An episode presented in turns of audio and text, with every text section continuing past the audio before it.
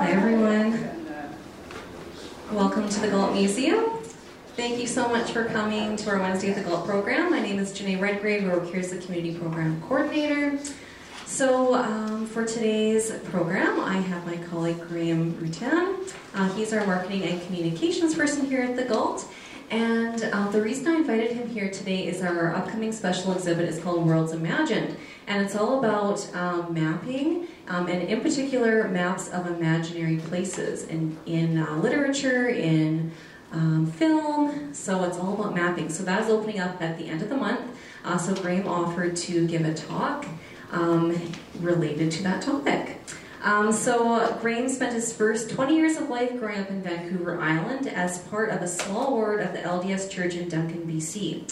Uh, after serving a mission in Mexico for the church for two years, he moved to Lethbridge, where he completed a BA in history and taught at the local branch of the LDS Institute of Religion. Uh, since completing his history degree, he has worked in marketing and public relations in a variety of public sector fields. Um, among other fields of study, Graham has a strong interest in Mormon teachings, practice, and development, as well as sociological and anthropological aspects of Mormon communities. And he's going to talk a bit more about that today. So let's give Graham a warm welcome.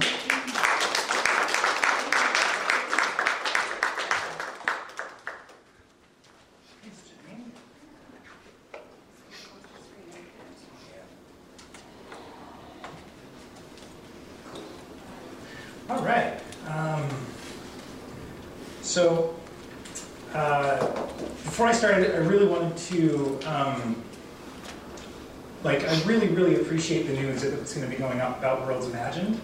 And it's really captivated my imagination for months since we started developing all the stuff um, for use in that exhibit. And um, when I wrote the description for this program, I used a quote from a podcast about utopias. Um, and the quote is very interesting that all structures are, in some ways, ideology made manifest. And that really spoke to me. So, um, the direction I want to go with this presentation is looking at how the structure of the Plat of Zion, which was used as the base land use map for Mormon communities in southern Alberta, like Cardston, Raymond, Stirling, Magrath, and others, how the ideology and theology of early Mormon leaders influenced the way that they drew the maps, and then subsequently how those maps have changed. And then I want to track the progress of the development of communities and the building of structures by the LDS Church today has shifted and look at what kind of ideologies have influenced that shift. And I imagine all of that inside of this world imagined that is encompassed by um, Mormon and LDS ideology and theology. So that's kind of a broad outline of the direction I'll be going. Um, yeah, if there are any questions, there's about 10 15 minutes I've planned at the end of this, and we'll go through those. And if there's more afterwards, I'm happy to stay and, and chat about any questions that you guys have. Um, yeah. So since 1820, or 1830 rather, the Mormon Church has been focused on building communities.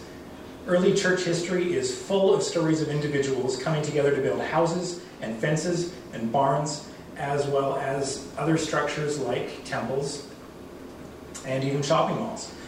Towns, cities, territories, and states. The uh, state animal of Utah is the honeybee, which stands for the productiveness and the hive like community mentality of early Mormon colonists and leaders. The physical communities varied from place to place, but after 1833, they had a blueprint to work off of for all future communities that was called the Plat of Zion. Over 500 hamlets, villages, towns, and cities used the Plat of Zion as the base map. The beliefs of early Mormon leaders, and, uh, sorry, the belief of early Mormonism shaped the way that Joseph Smith designed and realized the plan in his own time. But those beliefs are always changing in Mormonism, meaning that the plan changed over time, both in its structure and layout, and also in its execution. There's a strong argument to be made that uh, that many of those original principles have been discarded by church leadership over the past 50 to 75 years. More recent buildings and development plans and proposals demonstrate a marked shift in theological and community priorities for the LDS Church. It is rare that beliefs and teachings are clearly denounced by the church leadership. it's very common. Oh, my bad.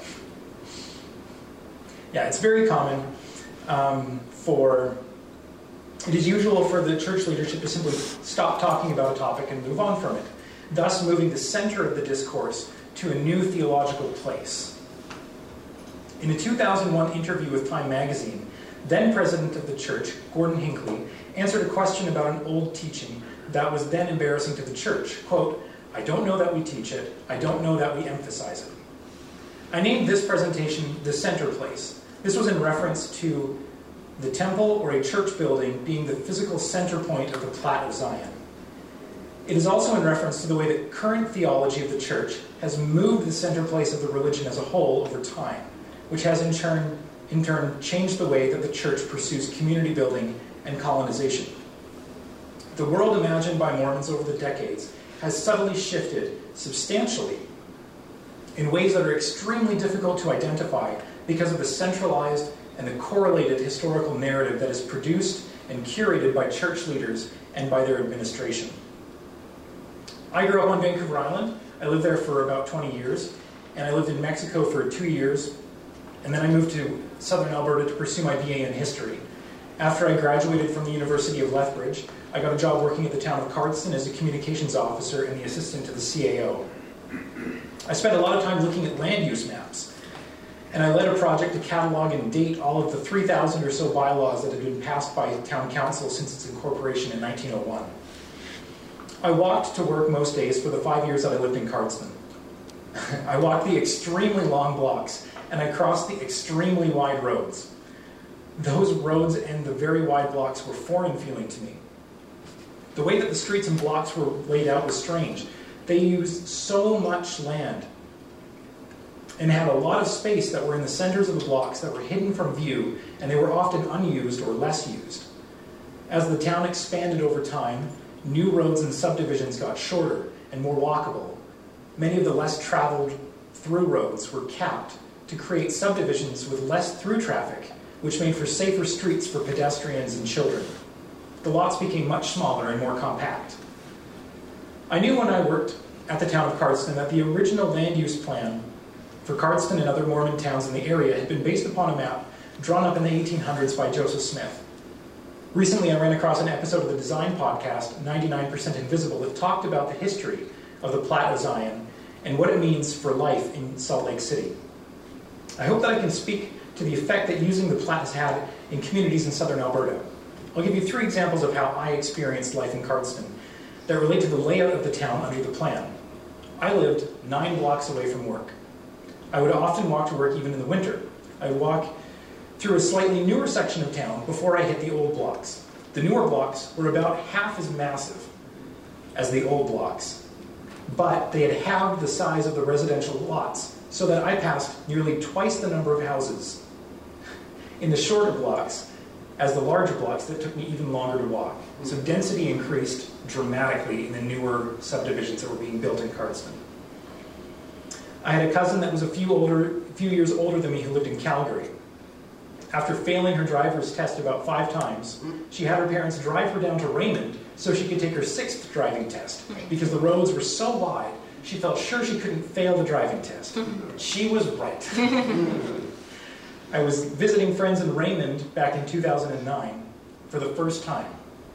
I had never been in Raymond before. I was driving my car alone with no Google Maps to assist me. I had an address for the house, but the directions, which read something like 55200W, 400W, were so inscrutable that I had to drive twice around the entire town to find where I was going. Mm-hmm. To understand the directions, you have to know where the center of town is. You have to know where you are in relation to the center of town, and you have to know where the cardinal directions are. This was impossible while driving around at night. Mm-hmm.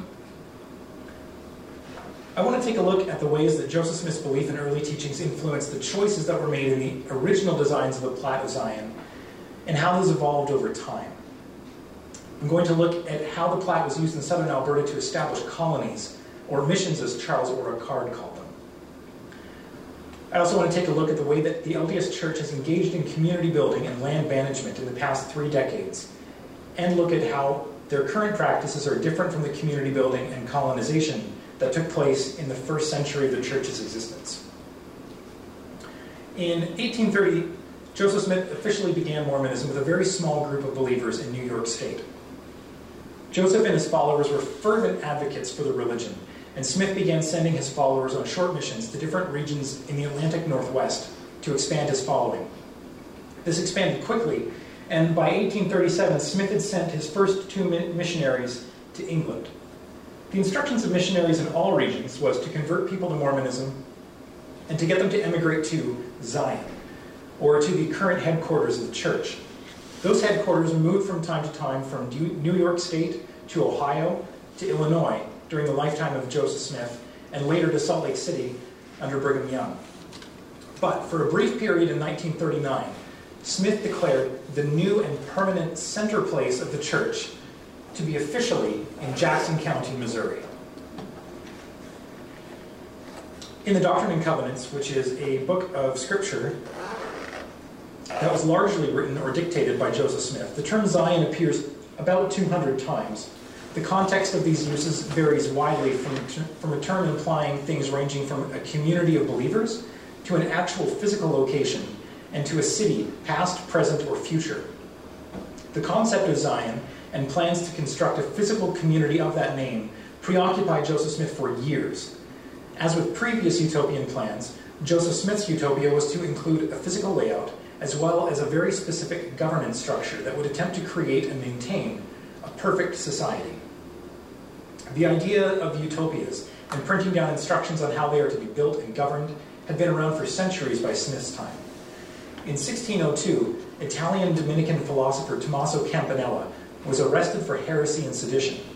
While in prison, he wrote La Città del Sole, or The City of the Sun, a book that presented a vision of a unified, peaceful world government under a theocratic um, oligarchy.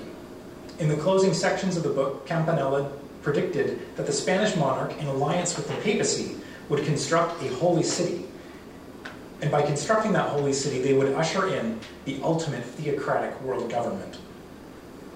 At the same time Campanella was writing The City of the Sun, Johannes Valentinus Andreae, a German theologian, was promoting a Protestant utopian movement called Rosicrucianism. This, mo- this movement likely inspired several attempts at utopian Christian communities in Nuremberg in 1628 called the Unio Christiana, which was attempted later in Stuttgart in the 1660s, and another utopian fraternity called Antilia, which was developed in the Baltic region during the Thirty Years' War. Andreae's work Republicae Christianopolit Christian Christianopolitanae Descriptio, or Description of the Republic of Christianopolis, well, that's way easier, lays out the city-state's civic plan. Many of the ideas laid out in both of these works, and many more, can be broadly identified in Smith's ideal community as well. The site of Zion, the physical location where this city was to be built, was disclosed by Smith to his followers over a period of months. In January 1831, he said that God would provide for the Mormons, quote, a land of promise, but did not disclose where that would be. On June 6th, he gathered a group of followers to proselyte in Missouri, promising them that God would reveal the location of a, quote, land of inheritance to them if they were successful. On July 20th, Smith wrote, Hearken, uh, hearken, O ye elders of my church, who have assembled yourselves together. In this land, which is the land of Missouri, which is the land I have appointed and consecrated for the gathering of the saints. Wherefore, this is the land of promise, and this is the place for the city of Zion. And thus saith the Lord your God, if you will receive wisdom, here is wisdom. Behold, the place which is now called Independence is the center place, and a spot for the temple is lying westward upon a lot which is not far from the courthouse. In June 1833, Joseph Smith and his two counselors in the first presidency prepared a plat for the city of Zion. A plat is a land use or a development plan for the layout of the city. Frederick G. Williams drew the plat, which called for bishop's storehouses and 24 temples in the center of the city. Oh, there's, there we go, plat. So you can see here that all around the edges are the instructions for how they were to construct the plat. Very detailed instructions in most cases. Those three off-colored squares in the middle were to be the, the only non-residential lots in the entire town or city. Um, the center one and the one to the right were both to contain 12 temples each, and the one to the right was intended for the bishop's storehouses. So you can definitely see similarities between the way that Cardston, Magrath, Stirling, and all the others are laid out, where everything is on a very strict, rigid grid. But there are some differences that you don't see in some of the communities. You see it a little bit more in Stirling. Um, one of the really interesting bits about the way that they laid the city out is they have a lot of the blocks alternating from lots being laid out this way, with the faces, with the houses facing out that way, and lots that face this way. So in most of the lots, you would never actually see into another house you would only look at the broad side of their house and their fence line.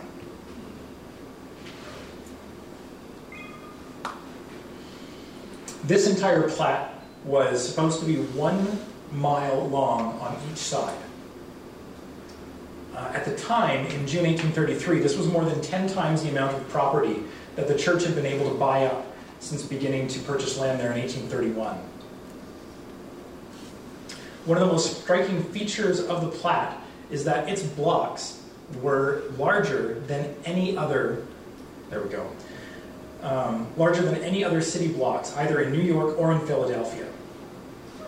It also featured huge street allowances for all the roadways, a set of central blocks for religious buildings, and extremely large property lots, both for the time and now. The large size of the lots was an attempt to encourage residents to grow crops, to grow orchard, and to even have livestock in town. Each city block was to measure 10 acres.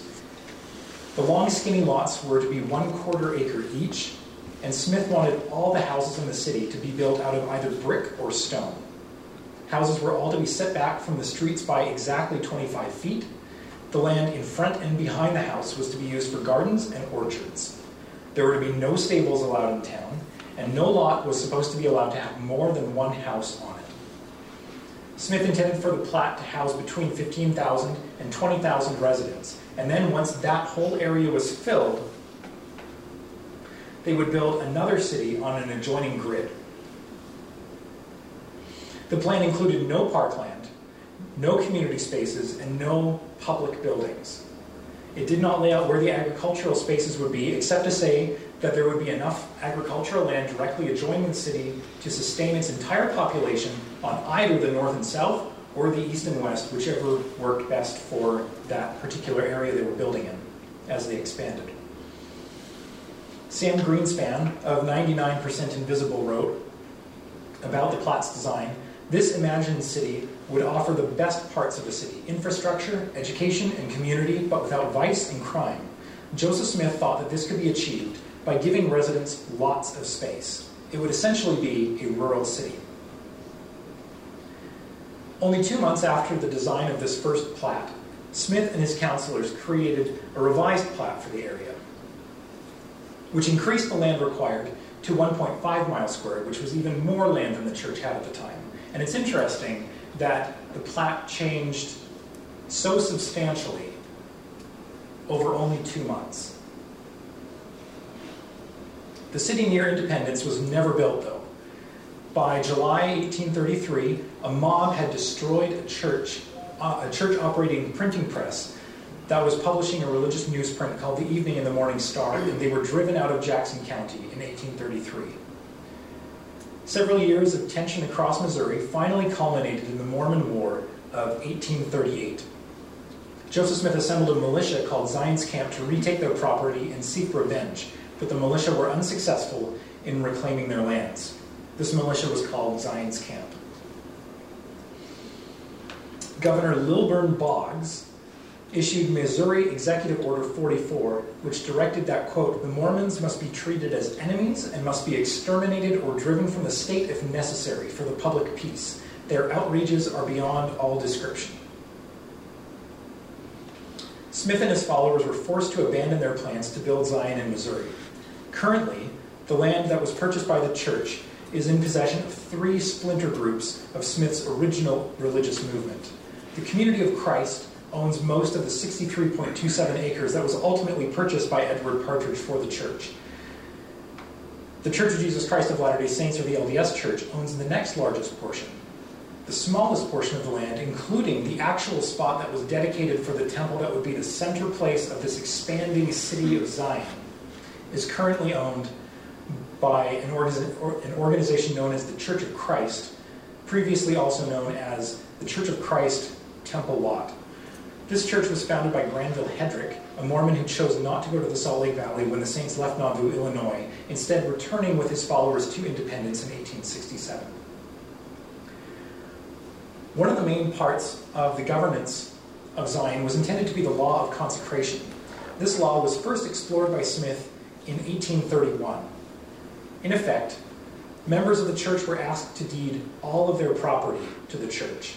The bishop of the church would then, quote, grant an inheritance or a stewardship back to the members. Individuals and families would care for and work the property and would be expected to turn over any surplus resources from their property to the bishop at the end of the year. This can be understood as a form of theocratic communism. In the words of LDS Scriptures, D&C 42 30 to 34, Behold, thou wilt remember the poor and consecrate of thy properties for their support, that which thou hast to impart unto them, with a covenant and a deed which cannot be broken. And inasmuch as ye impart of your substance unto the poor, ye will do it unto me, and they shall be laid before the bishop of my church. So you're deeding all your property to the church. After they are laid before the bishop of my church, and after he has received these testimonies concerning the consecration of the properties, that they cannot be taken from the church, agreeable to my commandments, every man shall be made accountable to me, a steward over his own property, or that which he has received by consecration, as much as is sufficient for himself and his family. So once you deeded your property, you would then get it back as a trust from the church, which you, which you would be expected to work and improve, and only keep as much as was necessary for your household. And again, if there shall be properties in the hands of the church or any individuals of it, more than is necessary for their support after this first consecration, which is a residue to be consecrated unto the bishop, it shall be kept to administer to those who have not from time to time, that every man who has need may be amply supplied and receive according to his wants. Therefore, the residue shall be kept in my storehouse to administer to the poor and needy, as shall be appointed by the high council of the church and the bishop and his council. So it's an interesting structure where land is held by one communal organization, a religious theocracy. It is then trusted back to individuals who donate surplus back to the theocratic, um, back to the theocracy, who then distribute it to the people who did not generate sufficient for their households. To me, this reads like a form of voluntary serfdom or church led communism instead of state run. Under this law, it's clear that the church itself was intended to own the whole city and people would live there. I want to talk a little bit about the gathering aspect of early Mormon missions. Today, the church discourages people from moving to Utah or to Zion, or Utah for the purpose of coming to Zion. Church leaders officially redefined the term Zion to mean anywhere a unit of the church is organized, and they encourage members to stay in their own communities to build up the church there. However, for over a century, the primary definition of Zion was the headquarters of the church, and missionaries were strongly encouraged to send converts and members to move to Zion. The idea was to gather as many believers into one place to begin building and expanding a physical kingdom of God on the earth from a center place. This concept is called catalytic millennialism. The idea that by building a certain community or a structure in the right way will actually trigger the second coming of Jesus. Joseph Smith taught that the second coming of Jesus was going to happen within or just after his own lifetime. Smith taught his followers that if they established Zion, Jesus would come and establish his theocratic government in their city. So it was imperative to physically gather as many faithful members of the church to that location as possible. As people sold or left their homes in Europe and Canada and the US, they would move to where the church was located at the time. This meant um, that when they arrived, they needed lodging and they often needed help purchasing and building homes. Starting in 1831, Smith began this system of theocratic communism, or the law of consecration, to try to control as much land and assets as possible and to provide land and housing for new arrivals to his communities. This system, oh, sorry, um, this system required that members deed their property to the church and they would then be allowed to occupy and work their lands as a stewardship. Members were expected to garden and farm on their own land so that they were sustained by their own labors. Shortly after announcing this system, Smith made living the law of consecration mandatory for membership in the church. When Mormons were driven out of Missouri, Smith blamed their expulsion from the state in part as a divine consequence for members not fully committing to living the law of consecration. After Smith's death, Brigham Young emerged as the leader of the main body of the religion after a succession crisis. Young led a large sect of Mormon colonists into the Rocky Mountains. They settled in the Salt Lake Valley. Young quickly began building the city of Salt Lake based on the Plat of Zion, beginning with surveying the valley, starting from a center block that was dedicated to a temple and to other buildings for religious ceremonies and worship services. As more Mormons emigrated to Utah from eastern Canada and the US as well as Europe, Young sent out colonies to firmly establish a Mormon presence up and down the Rocky Mountains. This is another aerial shot of Salt Lake where you can see the grid-like pattern, very similar to the southern Alberta communities, with the temple being smack dab in the center of the original series of blocks. And this is the Mormon corridor, aka the Mormon Belt and the Jello Belt. This is actually from Wikipedia. Those terms are from Wikipedia. Um, in 1855, Young began requiring members of the church to again deed their property back to the church um, as part of the law of consecration. In 1874, Young began a new form of the law of consecration called the, or- the United Order of Enoch. This had some significant differences from the original way the system operated in Ohio and Missouri.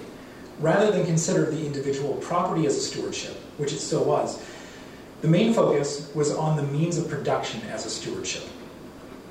All the members of the community would receive shares of the net income from the means of production as a type of cooperative. Some of these means of production include things like hat factories, tailor shops, soap factories, boot and shoe factories, machine shops, woodworking shops, sawmills, and dairies. And in several of the biographies of Orson uh, Charles Ora Card, um, he notes that in Cardston he set up several cooperatives in the first several years, primarily to start actually getting the tools and the materials required to build uh, houses and larger edifices in the region.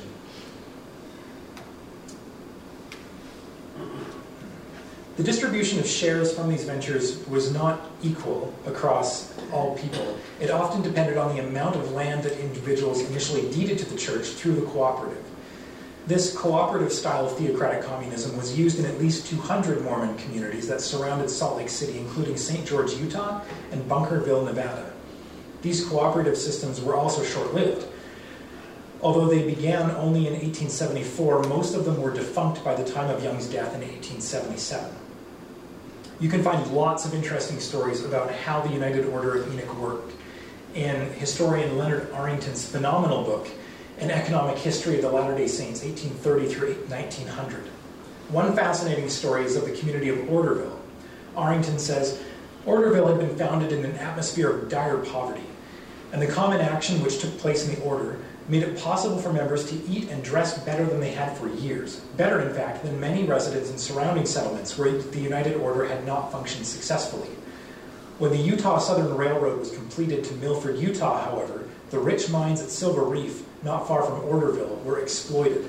And within five years, more than $10 million worth of silver was extracted. Orderville's neighbors, profiting, profiting from this boom, suddenly found themselves able to buy imported clothing and other store commodities. The saints at Orderville became old fashioned. Orderville adolescents began to envy the young people in the surrounding communities. A young man wanted a new set of pants. This is Leonard Arrington. This is a set of pants. But the rules of Orderville said that all clothing must come from the same bolt of cloth, since all were to be equal and there was to be no inequality among them. His pants had no holes, and his request for new pants was denied. The primary business of the community's cooperative was raising and shearing wool from sheep. When the lamb's tails were docked that year, the young man surreptitiously gathered up the docked wool and sheared it off, and he stored it in sacks. When he was assigned to take the load of wool to Nephi, he secretly took all the lamb's tail wool in the, in the load and exchanged it for a pair of store bought pants.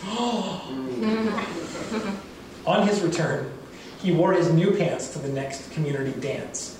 His entrance caused a sensation. The story is that one young lady, so impressed with his new pants, rushed to him, embraced him, and kissed him.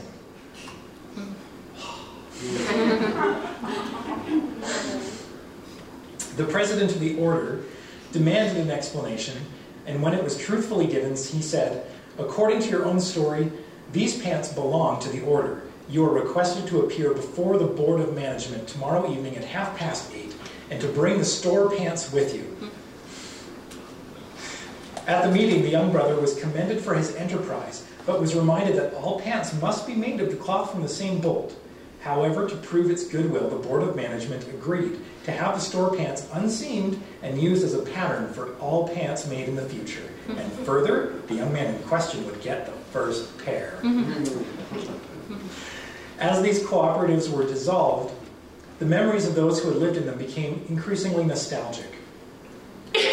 Writes Arrington, with the disintegration of their collective institutions, after 10 years of cooperative living in some cases, the older members began to reflect on the advantages of their previously enjoyed communal experience over the encroaching spirit of competitive individualism. The chafing under restrictive regulation, the disagreements, the yearning for privacy were all forgotten, and their memories were sweet.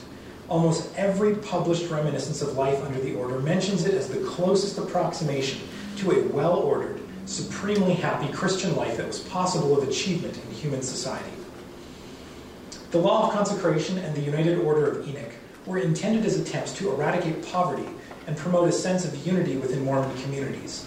The systems bear many similarities to Marxist communism.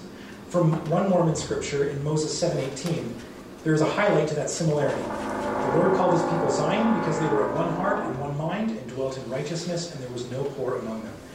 While I won't go into all the similarities between the systems, it is an interesting and a fruitful comparison that others have studied.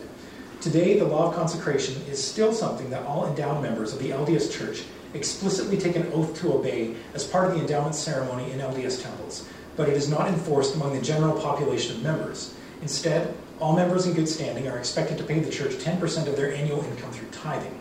However, many prophets and leaders of the church have predicted that the law of consecration as preached by Smith will one day be reinstituted, either before or during the millennial reign of Christ on the earth.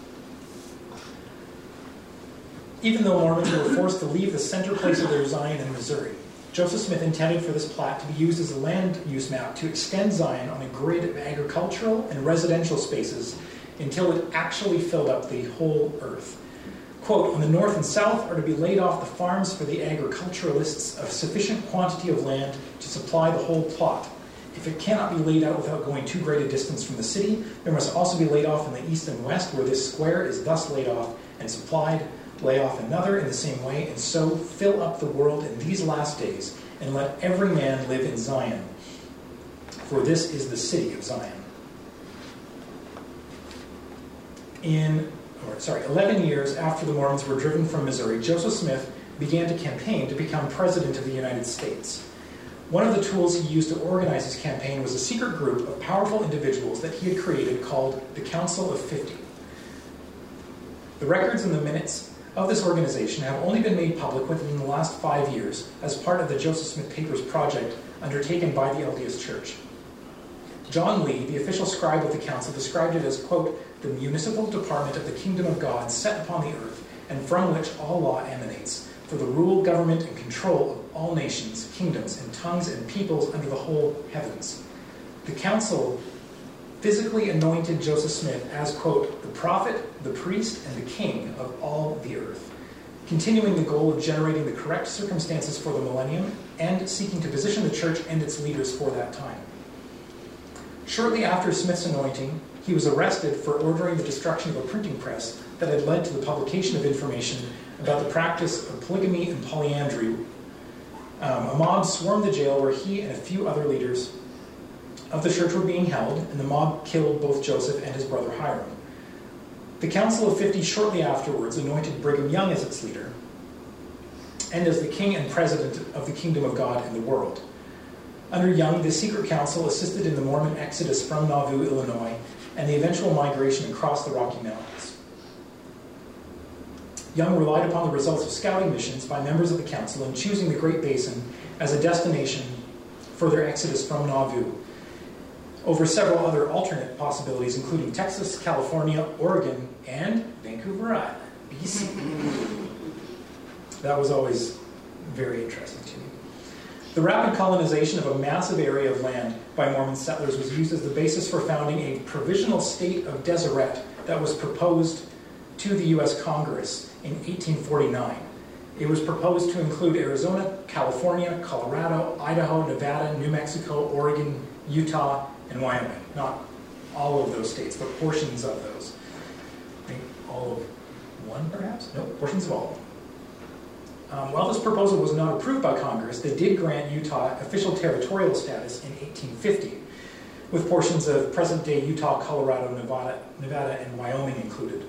Since its founding in 1830, the Mormon churches sought to bring converts from their homes in North America and Europe to the cities and regions where it was building strength at the time. Whether New York, Missouri, Ohio, Illinois, or Utah, the church established a fund to aid converts to emigrate to Utah, which was called the Perpetual Immigration Fund. In 1882, the United States Congress passed the Edmunds Polygamy, Anti-Polygamy Act, which declared that polygamy was a felony, proposed by U.S. Senator George Edmunds. All of the top leaders of the LDS Church were practicing polygamists, and later, in President Grover Cleveland's annual address to Congress in 1885, he discussed the issue, saying, quote, The strength, the perpetuity, and the destiny of the nation rest upon our homes. There should be no relaxation, but uh, in the firm but just execution of the law now in operation, and I should be glad to approve such further discreet legislation as will rid the country of this blot upon its fair fame. Since the people upholding polygamy in our territories are reinforced by immigration from other lands, I recommend that a law be passed to prevent the importation of Mormons into the country which has definite echoes of some things that have been happening more recently. Polygamous leaders at all levels went into hiding for years. When some were caught by federal U.S. Marshals, they were sent to prison. Although the church challenged the legality of the laws that had outlawed their polygamous practices, the U.S. Supreme Court upheld the constitutionality of the laws in 1890. Charles Ora Card, the founder of Cardston, was one of the polygamous leaders uh, in Utah called a stake president. Card was caught by U.S. federal marshals and arrested on July 26, 1886. that's Grover Cleveland. That's Charles Ora Card. Um, the Deseret News issued a report later that day about the arrest, providing enough details for those interested to say their goodbyes to Card or to help engineer an escape. President Card was arrested this morning about 9.30 by Deputy Marshal Gar. His house was searched and several members of his family subpoenaed will leave for Ogden on the 2 o'clock train. Card was able to slip away from the marshals on the train to Ogden and was helped by members of the congregation that he led to escape on a horse. He then hid in a series of houses for two months and in September was sent to Canada to find a site for a Mormon colony across the U.S. border and out of the reach of federal marshals. LDS leaders had previously sent representatives on a similar mission to establish settlements across the border in Mexico. Card and his companions traveled through Kamloops to Cranbrook and eventually took a train to Calgary. From Calgary, they turned south towards the U.S. border and they reached Standoff on October 22nd. Card recorded in his journal that he thought that the area near the Belly River or the St. Mary's River would be a good place to establish a colony and, quote, a mission to the Lamanites. Card returned to Salt Lake in secret and met with church leaders who were still in hiding from federal marshals. Uh, and while he was in Utah, Congress passed an even more restricted act, and U.S. Marshals stepped up their efforts to arrest Mormon leaders. Four years after passing the original act, this new act um, effectively disincorporated Mormonism as a religious institution due to noncompliance with legislation, and the act authorized the federal government to confiscate all church properties valued at over $50,000 at the time, and it ended the perpetual immigration fund. Card gathered a small group of colonizers and quickly left for the border before he could be found and arrested. Card and two others came ahead of the main body to choose the location of their new home in April 1887. They considered lands near Standoff, sites on nearby ranches, and up and down the St. Mary River before they decided on the current site of Cardston, which he described as being three miles up Lees Creek. By June 3rd, the rest of the colonists had arrived with their supplies, and Card began to survey the new community and lay it out in the forms prescribed by the Plat of Zion. Card made a few amendments to the plat for his community. His blocks were the same size as those that Smith, Smith originally designed, but he only surveyed a grid of 12 blocks, which was smaller than intended originally. Cardston's road widths were a little smaller than Smith's, which were 132 feet, and Card's were 99 feet. So even though our roads are very wide in southern Alberta, they are not as wide as they were supposed to be. Uh, when Card resurveyed the town site again in 1894, he expanded the original size of the community to a mile square, which was the size of the first plan, but, uh, but still a half a mile square shorter than the second version. In 1898, that's Lees Creek. This is the Card House, which is a local museum in Cardston. In 1898, the leaders of the Mormon Church entered into a contract with Sir Elliott Galt, we have a statue of out front, and Charles Magrath. The contract required the church to provide skilled laborers to build an irrigation system from Kimball to Stirling. They were also required by contract to populate two settlements along the planned irrigation line with at least 250 settlers each. These two communities are today the towns of Stirling and Magrath, or I guess the village of Stirling and the town of Magrath. Voluntary immigration of colonists was slow, despite propaganda put out by the church. Mormon leaders eventually resorted to calling men on missions to build the canal, and called others on missions to actually settle their families in southern Alberta permanently in order to meet the church's contract, contractual obligations. When Stirling was first settled in May 1898, Card surveyed a site exactly one square mile in size. He divided the land into blocks of 10 acres, just like in the original plat, and each of those lots he divided into eight, so that each lot was 2.5 acres, which is several times larger than originally intended. These lots um, would allow people to build barns and animal shelters, in addition to growing large gardens and orchards. This is different from the original plat in which animal barns and stables were actually not permitted in town. During the 1800s, the different branches of the Mormon Church established hundreds of colonies on indigenous lands in what is today Canada, the US, and Mexico.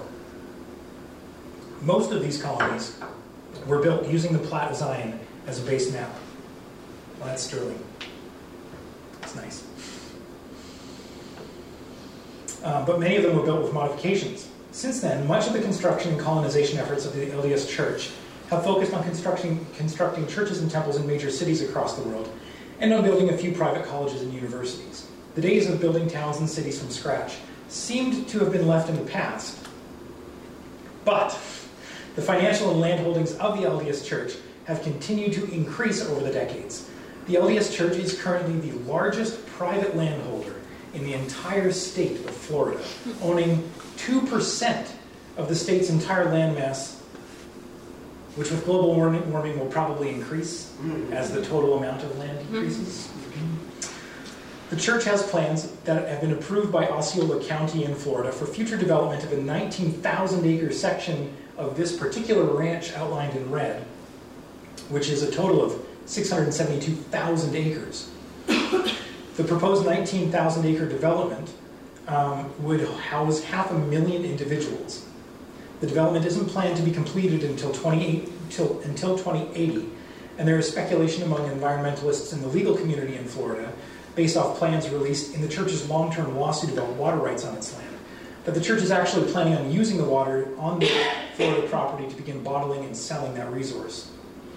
Other large scale developments that the church has conducted include a 32 story mixed use, mixed use high end residential tower in the museum district of Philadelphia called the Alexander. The Alexander is estimated to have cost about $120 million to construct. It includes 258 high end apartments and 13 townhouses, as well as retail space, a community club room, a rooftop deck, and a large courtyard. From a 2018 article in LDS Daily about the Alexander's development. Quote, since the church's Temple, Meeting House, and Alexander Apartments project in Philadelphia, more developers are investing in an area that was once considered blighted by the city's planners. Quote, or subquote, I guess, it sent a signal in the area that A, people want to live there, B, there's activity going on, said Paul Levy, president of the city center district. Quote, and I think it will have a very positive effect over the next three to four years. In Joseph Smith's day, he focused the Mormon Church's activities in the public sphere on providing housing and basic needs to members and citizens through a form of theocratic government in his version of Zion. In Brigham Young's day, it focused more on controlling and communizing the means of production. Both of these systems required the surrender of private property to the church and the rendering of excess goods created by an individual's household to the church. Today, the corporation of the LDS Church is focused on financial investments, land and business management, and capitalist ventures that primarily benefit business owners and investors. According to information gathered and released by independent website Mormon Leaks, the LDS Church has connections to or owns U.S. stock market holdings valued at at least $32 billion. I wish I knew the equivalent number of Jeff Bezos's, that is. but I do not. Uh, the shift from creating self sustaining communities to supporting business owners and investors can be most clearly seen in the massive investments that the church made in downtown Salt Lake City beginning in 2003. The LDS Church bought, demolished, and redeveloped an entire city block adjacent to the church's Temple Square and church administration buildings into a high end shopping center called the City Creek Center. This was an effort to increase economic activity in downtown Salt Lake. The process started in 2006 and the City Creek Center opened in 2012 the church spent an estimated $1.5 billion on the development of the City Creek Center, which was part of a larger $5 billion plan to revitalize the downtown core. In comparison, the total value of humanitarian aid worldwide done by the LDS Church between 1985 and 2011 totals 1.4 billion. It's a clear shift of priorities for the religious corporation from commu- in community building, from ensuring that basic needs for all residents are met to encouraging capital success. However, the Plat of Zion and some of the principles behind it have been adopted by one oil industry millionaire who has begun buying land in preparation to build a new series of, of cities based on the concepts found in the Plat of Zion. In 2016, a local librarian in Virginia named Nicole Antal discovered that millionaire David Hall was buying significant tracts of land in rural Vermont near the town of Sharon which is the birthplace of Joseph Smith. David Hall intended to build a model community called New Vistas. This community intended to house 20,000 people, much like the original Plat of Zion, and will test using technology to, com- to combine population density with self sufficiency. David Hall said about the community New Vistas is my modern interpretation of Joseph Smith's community documents. The Plat describes a very low footprint 20,000 people on only three square miles, and everything else was supposed to be wilderness. New Vista's foundation argues sustainable living in the modern world requires high density urban development, pointing out that sprawl consumes too much energy and other resources, not just in urban areas, but in urban as, but in rural as well. The plans are very detailed and are extremely interesting. The organizational structure appears to be somewhere right of center if placed on a scale between Smith's plan and current LDS development plans. It would be, quote, organized according to a private capitalistic economic structure. The community is not a political entity, but a productive enterprise, much like a, a company town. However, in 2018, after much pushback from locals, Hall announced that he was abandoning his plan, saying, I'm tired of the drama. Utopias have been part of the mythology of humankind for millennia. Crafting a perfect home, a perfect community, and a perfect nation has been the dream of authors, dictators, authoritarians, theologians, prophets, and citizens. When Smith recorded the Plat of Zion, it was not the first and it was not the last entry in the field of utopian city plans. In the podcast Nice Try, Host Avery Trufelman re-examines some of history's most fascinating attempts to build perfect communities. While she doesn't touch on the Plat Zion or the United Order under either Smith or Young, she notes that utopian plans have something in common. Quote, somewhere along the line, things don't go according to plan. As she points out in the closing words of each episode, Utopias do not exist. Smith's efforts at creating a string of utopian communities and communes across the eastern United States, his changing vision of how that would be possible, his repeated failures, the literally hundreds of attempts by Brigham Young to create utopias, the current efforts of the corporate LDS Church to use economic and market forces to beautify and enhance rich neighborhoods and metro areas, the efforts of Mormon millionaires to marry corporate paternalism with Smith's original city layouts and beliefs, all of them have failed to provide or to produce the kind of utopian society that will usher in the millennial reign of Jesus. Their efforts at catalytic millennialism have failed, and along the way, the ideological and theological center place of Mormon theology and ideology has shifted dramatically. From 24 temples occupying the center space of a city down to one. From self sufficiency and equitable distribution of resources to enriching the already rich. From expanding colonies internationally to an intensely nationalistic, America First approach to development and investment, the center is simply not what it once was. The efforts of Smith's initial vision for his utopian worldwide civilization is now baked into the small communities in southern Alberta. Wide roads, huge grids, center points, focusing the community on old church buildings. But these communities are changing, albeit slowly. Old churches have now become civic centers, libraries, theaters. New subdivisions don't extend in 10 acre square blocks and new subdivisions cap some low traffic roads in an attempt to create safer roads for pedestrians. There are no additional city grids being laid out side to side to fill up the world as originally intended. Lots are subdivided smaller and smaller to increase density and affordability. Few now choose to plant an orchard in their massive backyards, but some do. While knowledge of the Plat may be somewhat uncommon, its structure continues to shape the way that people experience those communities, and it continues to attract some believers to live there. Thanks.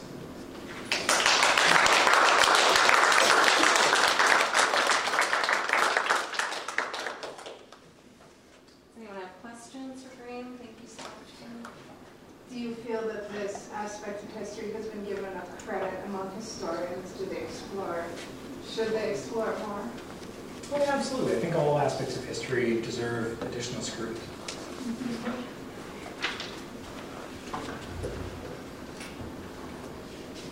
Um, was there room for like schools or any, like it seems to me like the flat is really missing so many aspects that we need.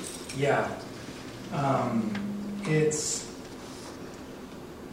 it's very interesting that there's no room in the original plat for any public buildings of any kind. Everything is residential or it's religious. Um, the only thing that people have kind of been able to might have been the, the reason behind that is when when the Mormon community built the Kirtland Temple, its function was significantly different from all the other temples that have been built since then because it was used as a place of worship, but also as a community gathering space, and they held dances there and all those other things. And so the thought is that maybe those 24 temples were primarily religious buildings, but then they would also be used to facilitate community events as well, which is actually substantially similar to the way that people experience life in some of the smaller rural Mormon communities where some of the primary social events in the community are also held at the church, even though they may be secular in nature. But yeah, you're right. There is no uh, there's no spaces laid out for for schools, for grocery stores, for any kind of stores. It's all residential. No hospitals. No, no. Yeah, which is very interesting. That's in the original plat of Zion, but the subsequent ones um, are based at the, the center of the town. Stirling and Magrath being examples, have a place for the church, the school, and, and the businesses. Yeah.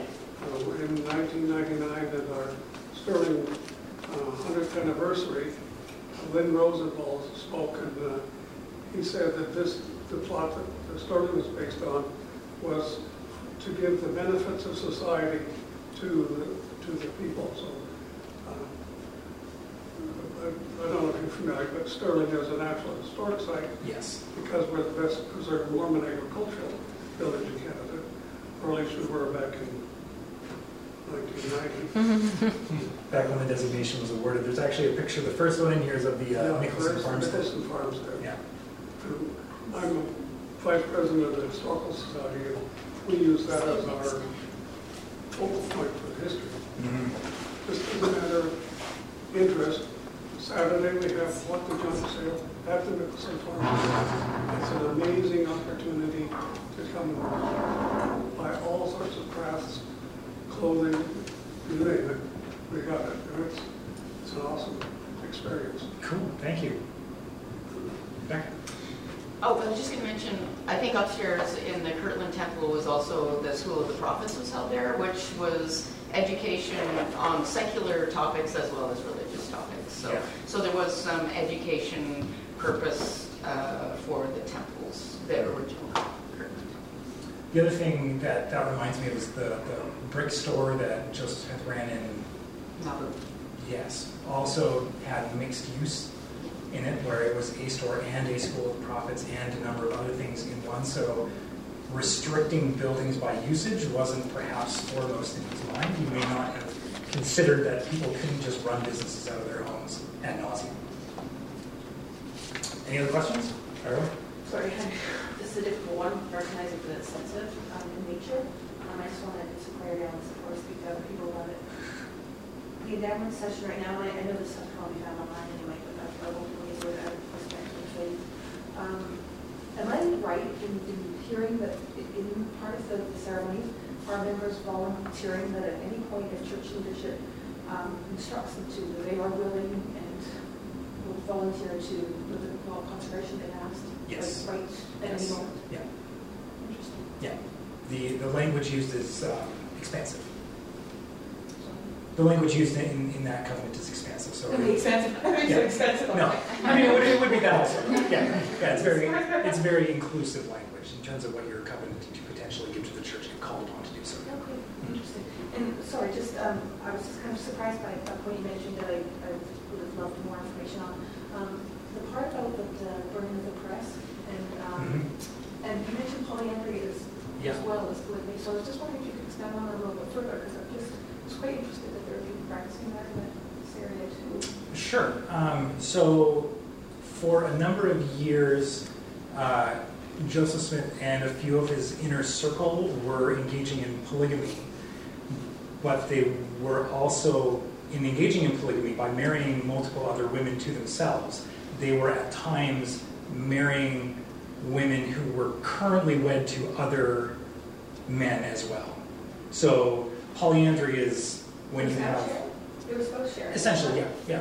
Polyandry is just kind of, And they work, Wait, like, I know uh, in FDL, like the FLDS Yeah. communities, there's a concerted effort for, um, sorry, I should give them, some of the younger men are kind of driven away from potential spouses. yes, And so that they can be saved for the more elderly, mature gentlemen in the community that are more powerful. right? yeah, So there wasn't an effort at that point to disband those marriages. They stayed married to those partners and also then Yeah. shared another partner, like marriage partnership. yeah, Very interesting. yeah.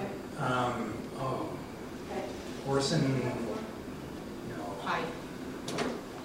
Oh, Orson Hyde? Is that No, your- Pratt. Parley, Part, Orson Pratt or Parley P. Pratt, one of those two. Uh, he actually uh, engaged in a polyandrous relationship with a woman who was wed to a non-member in California, and that man sought him out and killed him. So it sometimes had deadly consequences. Surprised I didn't know this for the first time. Okay, thank you. Yeah. no worries. I didn't even know. Fire away. So a comment and then a, and then a question. Uh, my name's Ian McLaughlin. Uh, I'm, I'm an emeritus at, at the university, Okay. and I wrote, a piece, I only have a BA. I, I wrote a piece on Stirling and the Plat of Zion Oh, wow. in the Canadian Encyclopedia, and there's some references there. So uh, if anybody's interested in uh, Stirling, and I think this gentleman here, yes, nice to see you again. Um, if, if you're interested, Canadian Encyclopedia's got the got the piece and got some some references to uh, to to add a little bit of color to what you've already presented. So the question, uh, I, I was um, impressed by the point you made about uh, the Plat of Zion leading to a kind of uh, settlement pattern that was a rural scale urban settlement uh, and very, very low density. And I began thinking about America's greatest architect, Frank Lloyd Wright, and Broad Acre City. And this was Wright's concept. Um, what I don't know is, was Wright influenced by that most American of all churches, the Church of Latter-day Saints, and was, was Wright just sort of taking, taking Smith's concept and repackaging it as one of the formative uh, theoretical bases of, of uh, American architectural theory, models, and design. Uh, or, if he wasn't, is there something quintessentially American about the Plat of Zion? Uh, this is a country that uh, has the the, uh, the, the ex- territorial expansion ethos, and it, it's, it's one of these ideas whose time had come and ends up being d- discovered separately and slightly differently, of course, by Smith in 1837 mm-hmm. and Frank Lloyd Wright when he writes about Broadacre City in about 1937. But just a thought. It's, it's very possible because he predates Wright by so much. But Smith's um, ideas about how to lay out cities, like he, he expanded much larger in scale than other communities that were being built at the time, very like larger than New York City blocks. But that style had already really kind of cemented into the American consciousness. So it's possible he was drawing directly off Smith, and it was possible that he's just influenced by other things that also influenced Smith. Mm. It's yeah, very. Is there information about the plat system in the church history library or museum? Yes, there's a lot of information there about it. Mhm. Yep. Have you learned um, much about Card, when, when they came up and made the settlement out in, in the Cardston area, Mhm. uh, what do we know about any kind of um, discussion or negotiation that occurred with indigenous people here at that time? Um, Red Crow actually went and visited them uh, shortly after they began building houses out there. Um, they spent some time while they were, you know, on their first expedition, they spent some time in Standoff, getting to know some of the Blackfoot leaders there, and then on their return, they stayed there for a few days while they were scouting for a suitable location. And so there was uh, a relationship there for quite a while. Um, offhand, I'm not sure how deep the relationship went, but I know that Red Crow himself and dignitaries visited Cardston within the first year or so after the community was founded. Anybody else? Yeah. With present-day uh, housing developments in Cardston and Stirling, uh, is there any uh, uh, design that uh, is at all reminiscent of the the the Plat of Zion, or is it more contemporary with crescents and uh, curved streets and that type of thing? I'm much more familiar with Cardston than I am with developments in Stirling. Um, in Cardston, there is little that would be seen as extending the plat, except for their connections to the streets. So those those through streets continue on the same grid, but many of the streets that are less trafficked have been capped and just stopped. And that's when you see the subdivisions with the curving streets and, and much more dense the roundabouts and things like that. So yeah, the new the new developments as they're being built are much more like subdivisions and communities that are being built in, in Lethbridge and all over BC and, and everywhere in North America. They're very North American styled and less Plat of Zion styled. And and you came from Vancouver Island, was Yeah. there any, uh, the Plat of Zion design in that community, or? It's it's kind of similar where the, the old downtown area is in a strict grid, but as soon as you get out of that, you run into the river, you run into the mountains and valleys, and so there's roads just going all over the place. I was under the impression there was some type of church leadership proclamation that they, there wasn't going to be development out of the British Columbia area because of the, the feeling that there was going to be an imminent earthquake in that region. So there was a, like a directly, like a plan not to build, develop the church up in that region. Have I got that correct, or is that, you ever heard that? No, they, they built the Vancouver Temple there, what, 10, 15 years ago? Yeah, not that long ago. So they're, they're still developing, they're still building buildings, there. there's still missionary work occurring for the region of the earliest church. yeah. Okay. Just a comment, you talk about finding your way in Raymond on the start. Uh-huh. Have you ever tried to find your way on the west side? That's true. If you didn't have GPS, or, Thank goodness for Google Maps and Siri. yeah, That's where it's at. Cool. Thank you everybody for coming. Uh, if anybody wants to stick around and has questions they want to ask one on one, that's great. But thank you so much. Um, big thank you to Brian today for being here and sharing his research and knowledge. Um, I learned a lot, so I'm going to be looking at some of these communities a little bit differently when I'm out traveling in southern Alberta. Um, I just wanted to mention upcoming programs. So um, Thursday evening, tomorrow night, we have a talk, an archives program on the history of the McIntyre Ranch. Uh, we also have our Blackfoot language classes starting tomorrow. Um, and our Indigenous History program comes back starting on Tuesday morning. And if you're more interested in the programs, you can grab a calendar up at the front desk. Uh, thank you so much for coming. Enjoy the rest of your day. Thank you, Graham. One more round of applause.